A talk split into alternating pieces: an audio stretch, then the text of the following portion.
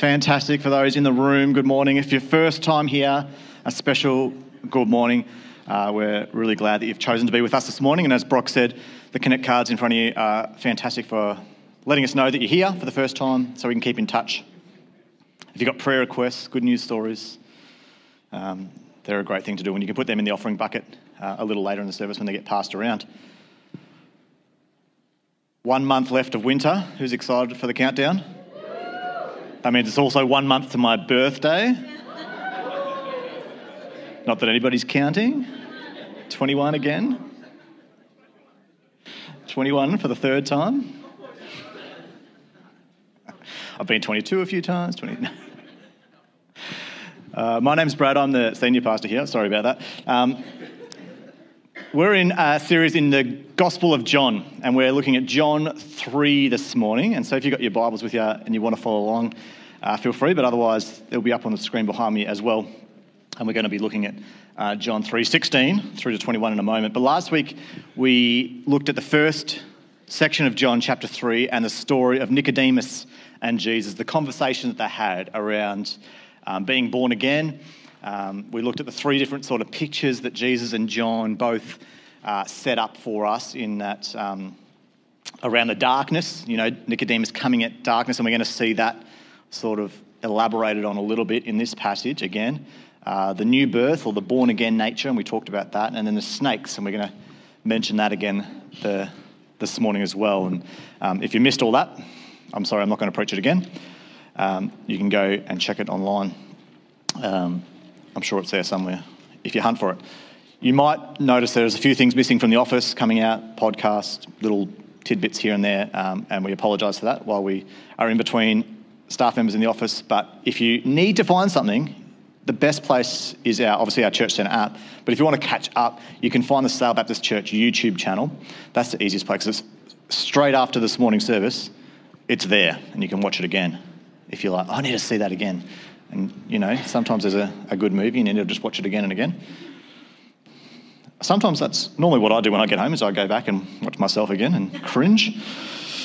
Think, sorry, I had to bear, bear through that again. Anyway, so let's go. John 3 16, 21. Uh, For God loved the world in this way. I'm reading from the CSB, and that's a slightly different translation than maybe we were brought up with, but this translation, uh, that first line especially, is really uh, helpful. For God's loved the world in this way. He gave his one and only Son, so that everyone who believes in him will not perish, but have eternal life.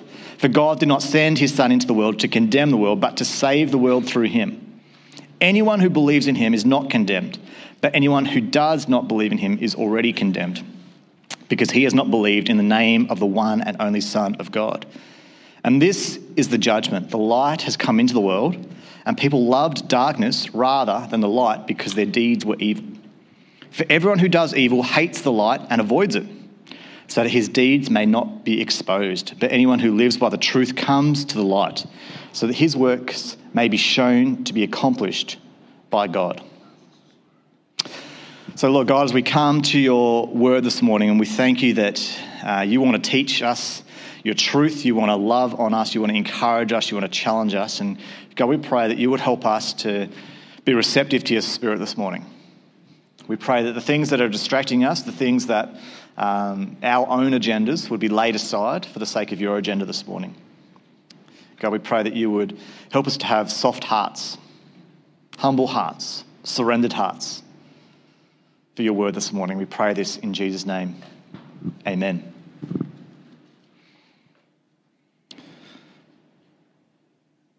When you were growing up, I know this wasn't always the case for me, but did you have like, um, and you grew up with two parents in your household, and you had a like a good cop, bad cop situation? with your parents and you knew, maybe not good cop, bad cop, but you knew which parent to go to for certain things. Like if I want more food, go to dad because he's always just like, yeah, whatever you want, go and eat it. Mum was pretty good like that too. Or if you want to uh, go to a friend's house, like, oh, and you knew what sort of day mum or dad were having, you knew which one to go to, which one to not go to. Um, I'm already, and, and maybe it wasn't even just which one to go to, but I didn't get the answer I wanted from that one. So I'm going to try my luck on the other one um, and just assume that they haven't communicated uh, what They just told me, uh, no, you can't have a, a, second bag of lollies. I'm just going to try it anyway, um, and I might get the answer I want. I've noticed that a little bit with my kids already is that they'll come to Alan or I with a certain proposition. We'll go, no, that doesn't sound like a good idea. Straight away, before we can go and say, I've already said no, they're down the other end of the house saying, Mum, Dad said, Dad said maybe, like just sort of made, elaborate a little bit on the truth. Um, and um, they, they try their luck, and maybe I'm just reaping what I've sown in my past. Um, and now this is just God's way of saying, here you go. Um, but I think sometimes our view of God is a little bit like this is that we have the view of Father God as sort of like a bit of an angry dad situation, and Jesus is the nice, kind uh, savior who sort of just like steps in the way of the angry God and just like, don't worry, come here, come here, come here, I'll, I'll look after you. Um, don't worry about him. Um, and, and sometimes this verse, for God so loved the world that he gave his only son, like, um, we can sort of put Jesus in, in between us and, and the Father as a way of like, he's just shielding us from how God really feels towards us. And what I want us to see this morning is that uh, God the Father is not short tempered. He's not an angry God, and I'm sure you've heard that before. And, and Jesus is not sort of like a loving God who doesn't get angry. And we've seen that already in John's gospel, haven't we? He's, we've seen in John chapter 2, Jesus was angry when he walked into the temple and he's flipping tables over and he's confronting uh, the Pharisees with what, what God's house should be set up for. I want us to think a little bit about this verse in particular in the middle here. In verse 18, it says, Anyone who believes in him is not condemned, but anyone who does not believe is already condemned, because he has not believed in the name of the one and only Son of God. Sometimes when we come to John 3:16, we just focus on the love of God. And we think, or at least maybe sometimes I think, that the condemnation that we, we see from God is like the opposite of love. It's like God is loving sometimes. In some verses, he's loving, and other times, he's just like an angry, wrathful, condemning God. But John puts these two ideas like side by side as like God is both a God of love and a God of condemnation at the same time. And it's like two sides of the same coin. And it's actually his condemnation or his wrath that is driven by his love. It's a holy love and a holy condemnation or holy wrath. And the problem that we have is that when we think of love and when we think of wrath or condemnation or whatever word you want to put there, we think of our own love and our own condemnation, our own wrath. And what happens when we get angry? Well, um, our anger is sometimes from a place of selfishness probably 99% of the time, it's from a place of like, this happened to me, so I'm responding in anger. I'm responding in wrath. My response is how this has affected me, how this has changed me, how this has uh, hurt me. And that's not necessarily a bad thing, but it's, that's not the way God is angry with us. It's not like our actions have caused him to hurt his feelings, um, but rather he has a holy condemnation or a holy wrath. Um, John 3, verse 36, at the end of this chapter, and we'll get to this next week, but it echoes this idea the, the one who believes in the Son has eternal life, but the one who rejects the Son will not see life. Instead, the wrath of God remains on him. The wrath of God remains on him. So, love and wrath go together in God's word. God isn't all love and he isn't all wrath. He is a God of love and wrath, but not in the way we think. Uh, so, I want to look this morning a little bit about what is God's con- condemnation uh, why does it exist and what does it show us about God's love? So, like I said, when we get angry, it's all, it just about always ends in um, shame or embarrassment. Because when we get angry, we are full of thinking about ourselves, how this action, how this word, how it affects me, and then we might lash out. We might respond, speak harshly, act harshly, but then inevitably we regret our angry words or actions and, and sort of, and sometimes we even say, oh, that wasn't me. That's not how I really feel. That's not, um, and have you had someone say that to you before? Like, oh, that wasn't really me. I'm sorry about that. Or maybe you, you said that about yourself as well. That wasn't really me. I'm sorry about that. But how we view God's wrath and condemnation is fundamentally important to how we relate to God. Because if we think that God's condemnation or wrath towards us is like our own, then we're going to be, every time we mess up or fall short or reminded of our sinfulness, it's not going to drive us towards that sort of God, is it? It's going to drive us away. We're going to think, I've got to protect myself here. I don't want to be punished. I don't want to have uh, an angry God angry with me. So sometimes our view of God is one that's always angry, or sometimes uh, our God, our view of God is a God that's only love and doesn't have any condemnation about him, doesn't have any wrath about him. He's just a loving God. And whichever side of the fence we might lean towards, these views can distort uh, the way God really is, the reality of God, and cause us to miss who He is, and therefore miss who we are. Because when our view of God is distorted, we have a distorted view of ourselves. I want to show us that God's wrath is always a demonstration of His love. Our wrath is rarely, if ever, a demonstration of love towards the other, but rather ourselves, or perhaps on behalf of somebody else. In this passage, after Jesus and Nicodemus talk, remember we talked a bit about this last week, John sort of records the conversation and then he gives us a bit of a commentary. And you can see that this commentary is written in like after Jesus has died and rose again. The way it's written is, is obvious that it's post resurrection. And, and, and, that's because it was written post resurrection. And the commentary is supposed to help us see back. The way Jesus was talking to Nicodemus here shows us this part of the, the love that Jesus has and has demonstrated on the cross. So, um, after Nic- Jesus and Nicodemus talk, John gives us the commentary on God's love and condemnation as one thought, not as two different thoughts, not as opposing ideas, but rather as one idea. God's condemnation, his wrath, is a demonstration of his love for truth and standards. I want you to imagine um, maybe a, a, local shop here in town has had its store robbed. Someone has come in and just run through and, and taken all their belongings, all their, all their money, um, heaps, of, heaps of stock how now different people are going to respond in that different ways. The store owner, the shop owner, how's how's he going to respond? He's going to be pretty upset, I imagine, pretty angry. Um, he's maybe going to have a response of vengeance. Uh, he wants to see the criminal punished, struck down, sentenced harshly. Like this is no good. This is I've. It's taken me years to to build this up, and now it's all been torn apart. But what about the judge who's sentencing that criminal? How does he feel about what the criminal's done? It's not the same sort of feeling, is it? The emotion is sort of taken, and the judge might even be friends with the criminal. The judge might even know the criminal, might be a family friend or someone who knows them, and they think, oh, now, but, but in his position of authority and, and, and holding and keeping justice, he has got to um, put his, his wrath or his opposition to what the criminal has done, but not from a place of anger or vengeance, but from a completely different place. The judge, however, has a different kind of wrath. It's not so much anger as it is opposition.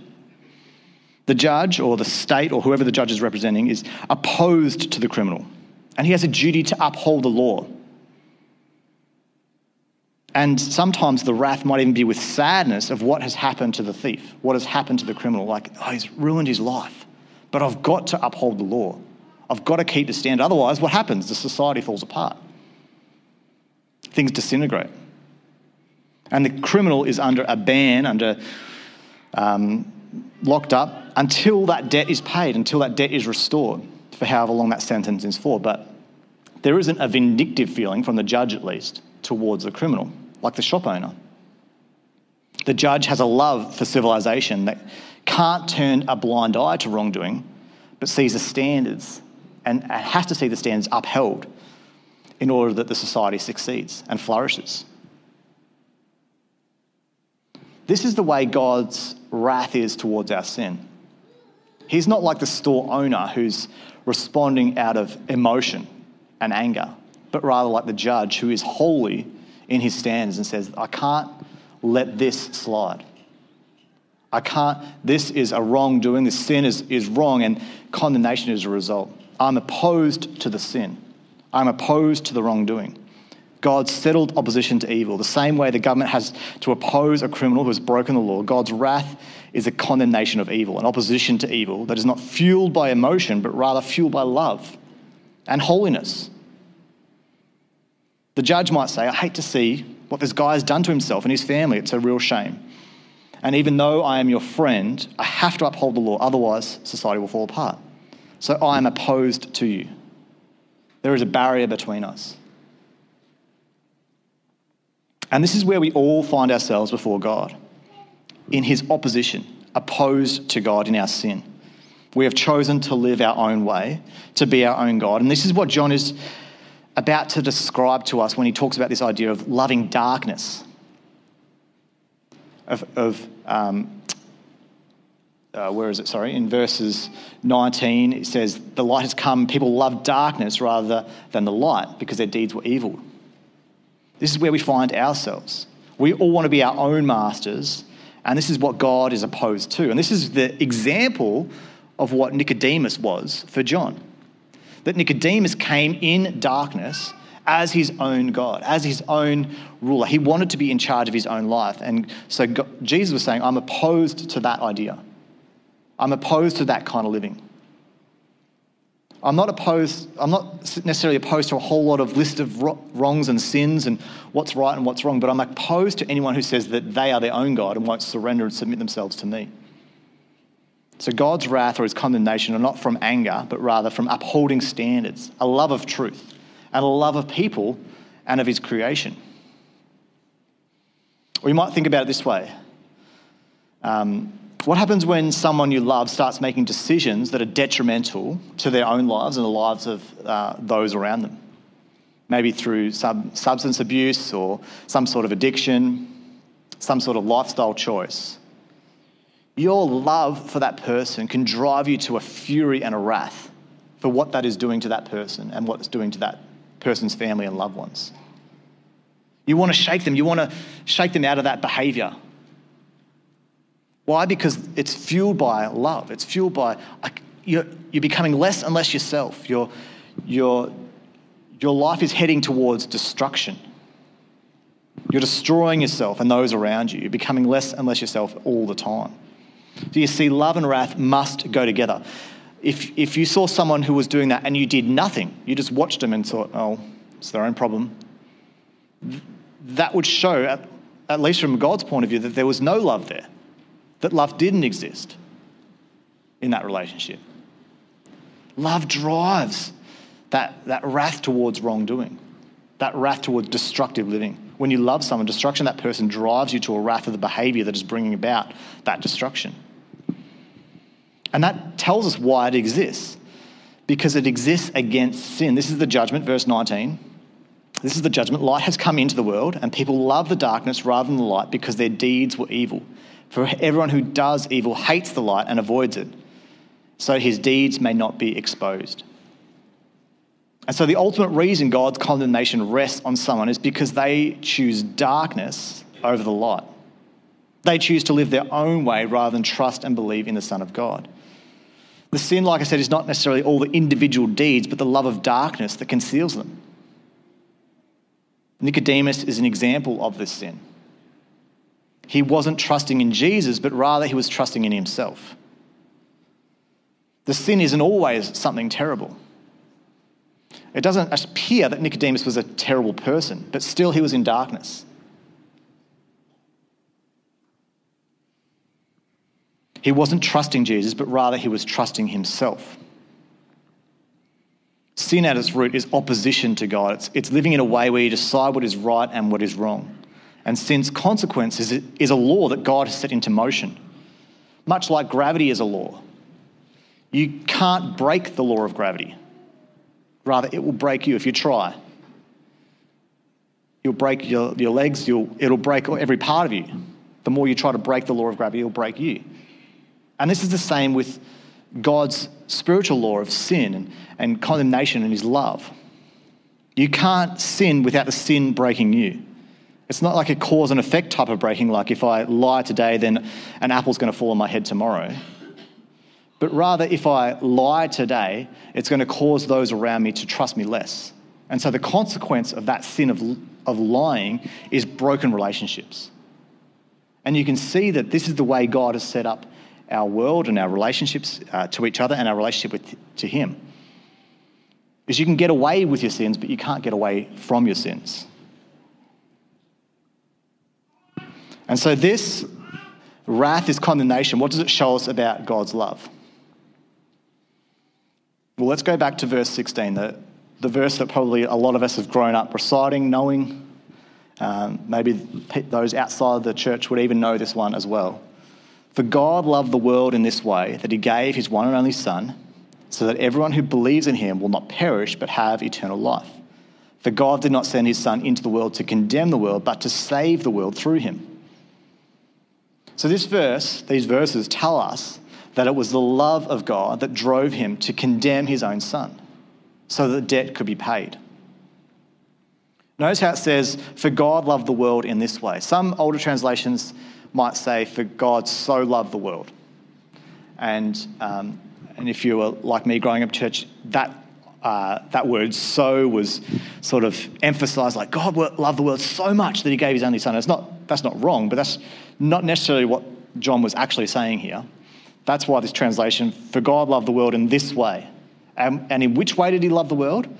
Well, John's referring to what's just happened in that story the conversation of Nicodemus and Jesus, and particularly verses 14 and 15, where Jesus is saying, just as Moses lifted up a snake in the wilderness, so the Son of Man must be lifted up, so that everyone who believes may have eternal life. For God loved the world in this way. This is how he loved the world that the Son of Man was to be lifted up. The Son of Man was to be put on a cross. Jesus not sent us to shield us from an angry God, but rather demonstrate the love of God, to throw himself in the way of the natural consequence of sin and encounter death on the cross. God loved the world in this way He gave. He didn't send Jesus to condemn, but He sent Jesus to save. That's verse 17. He did not send Jesus, His Son, to condemn the world, but to save the world through Him. But the problem that we face today, at least in our culture, is that our culture would happily embrace an all loving God that had no condemnation or wrath to him. One that doesn't turn, one that just turns a blind eye, one that doesn't have any sort of sets of standards. The world lives for this kind of God. This is the God of our culture. This is the God of our society an all loving, standardless God. An all tolerant, all accepting. As you are, you can have whatever God, you can have whatever spirituality suits you, that's okay. Whatever works for you. If it's good for you, then that's okay. But this is not our God. This is our culture's God, but this is not our God. If you go back in history, you'll see that the idea of a loving God was a confronting idea. I was uh, listening to someone talk about uh, a historian that was talking about uh, in cultures 300 or more years ago, the idea of a loving God was confronting because people were, uh, it was acceptable to have this tribal mentality where you can assert your dominance over, over people and you can take land and you can take slaves and, um, and put your power over other people. And that was the accepted thing, and that was the encouraged thing, and that was the way to do it. And the idea that a loving God could come in and free slaves or stop that sort of idea was confronting. But now it's the opposite. The idea of a God who would condemn is confronting. The idea of a God who has a set of standards, a certain holiness, is confronting. But he is a God of both love and wrath. And he's a God of wrath because he loves. And so, this is the point that God loves you. This is what John is trying to say. He loves you. Not because of your ability to avoid God's condemnation, but because he sent Jesus to take your condemnation. He loves you when you are in the darkness. Before you've believed in Jesus, He sent His Son. Paul writes in different ways all the time, like when you were dead in your sins, he sent Jesus and made you alive in Christ. Like when Paul gets on in his letters and like the wisdom of God, the, the glorious riches of his love, like he can't help himself but just go on, this is incredible, the way God has done this, the way God has loved us. It's incredible. Jesus on the cross fulfills both the wrath and love of God at once. And this is how we know if we understand this or not. And I've mentioned this before, but you, you understand this when your sin doesn't cause you to hide from God. Your sin doesn't cause you to hide from other Christians or, or, or avoid coming to church, but rather it drives you towards God, towards the God that loves you. You know this because you grow in your distaste for the sinful, sinful behaviors and actions. And when you discover them in yourself, it leads you towards the one who has none of them present in himself. You see that? That when you grow in your awareness of sin in your own life, when you see something in yourself, when you're confronted uh, of an action, of a behavior, of a word spoken that is not of God, your, your distaste for that grows. And you're driven to the one who has none of that in himself. God is not angry with you. He is a perfect, holy God who can't stand sin and the death and the destruction that it brings upon his creation. And so he makes it a way to execute his wrath while at the same time demonstrating his love. It's why John writes these stories of people who just don't get it, and they should like Nicodemus, like the disciples, the born again life, the living water in the next chapter, the bread of life, the wine. The love is extraordinary because it's not like human love. Our love is like a shadow of God's love. Maybe we can get the rough shape of it or the rough idea of it, but a shadow doesn't tell you of the rich colour and rich size of the object. Sometimes it's completely out of proportion. And so the problem we have is when we look at our own love and our own wrath, it's not like God's love and God's wrath. You don't need to fear the light. Coming before God as you are is not a scary thing, it's the safest thing you could do. His love is safe, it dispels the darkness and brings about life. John 3 21.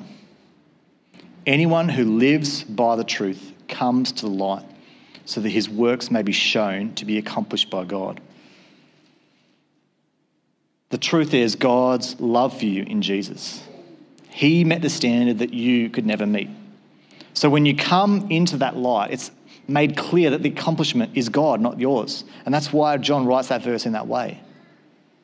That his works may be shown to be accomplished by God. When you come into the light, it's clear that you have only done that by what Jesus has done on the cross. Your only way of coming into the light, of coming into right relationship with God, is because of what Jesus has done on the cross. It's not because you've suddenly made yourself right.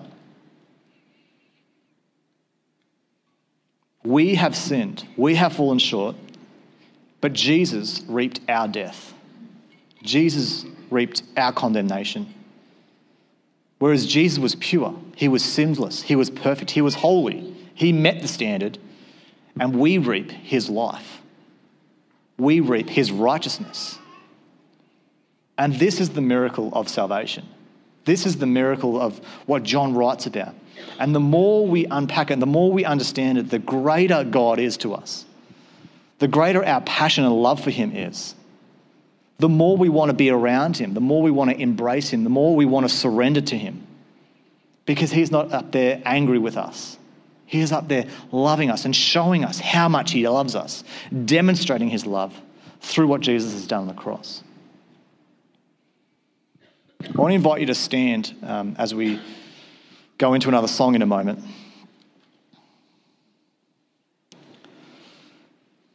You can stand now if you like. And the team's going to come up and we're going to sing this song, For God So Loved. And I want to offer just a moment of, of prayer for anyone who feels like they have Maybe for your whole life, you've hidden yourself from God because you have been afraid that He's angry with you, that He's upset with you.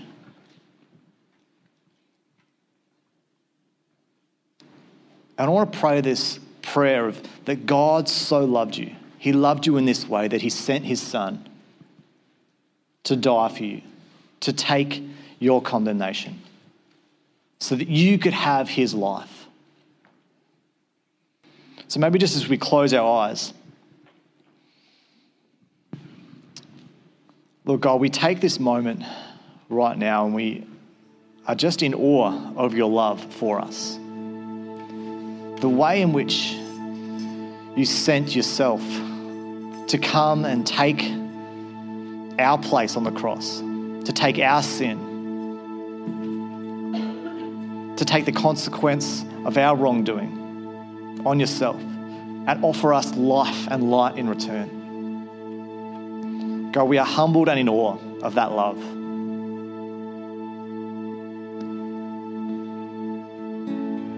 And Lord God, for, for the times that we have taken it upon ourselves to put ourselves in right standing before you, God, we, we, uh, we're sorry.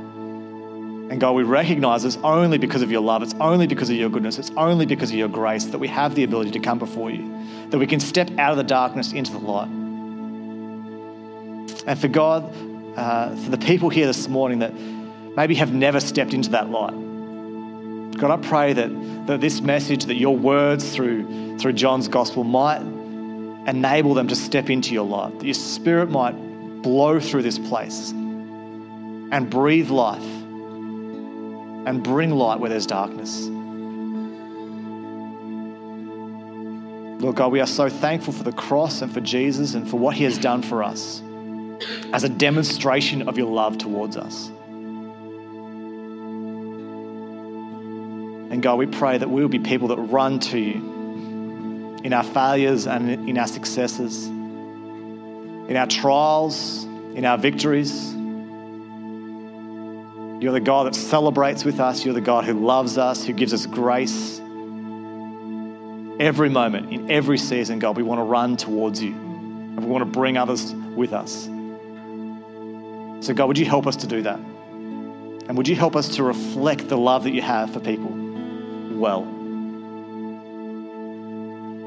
Would you help us to love people the way you love them, to be sacrificial, to be generous, and to point people towards the cross. Lord God, we thank you for this moment. We pray that you would help us to see how much you love us again afresh so we could see ourselves in you. We pray this in Jesus' name. Amen.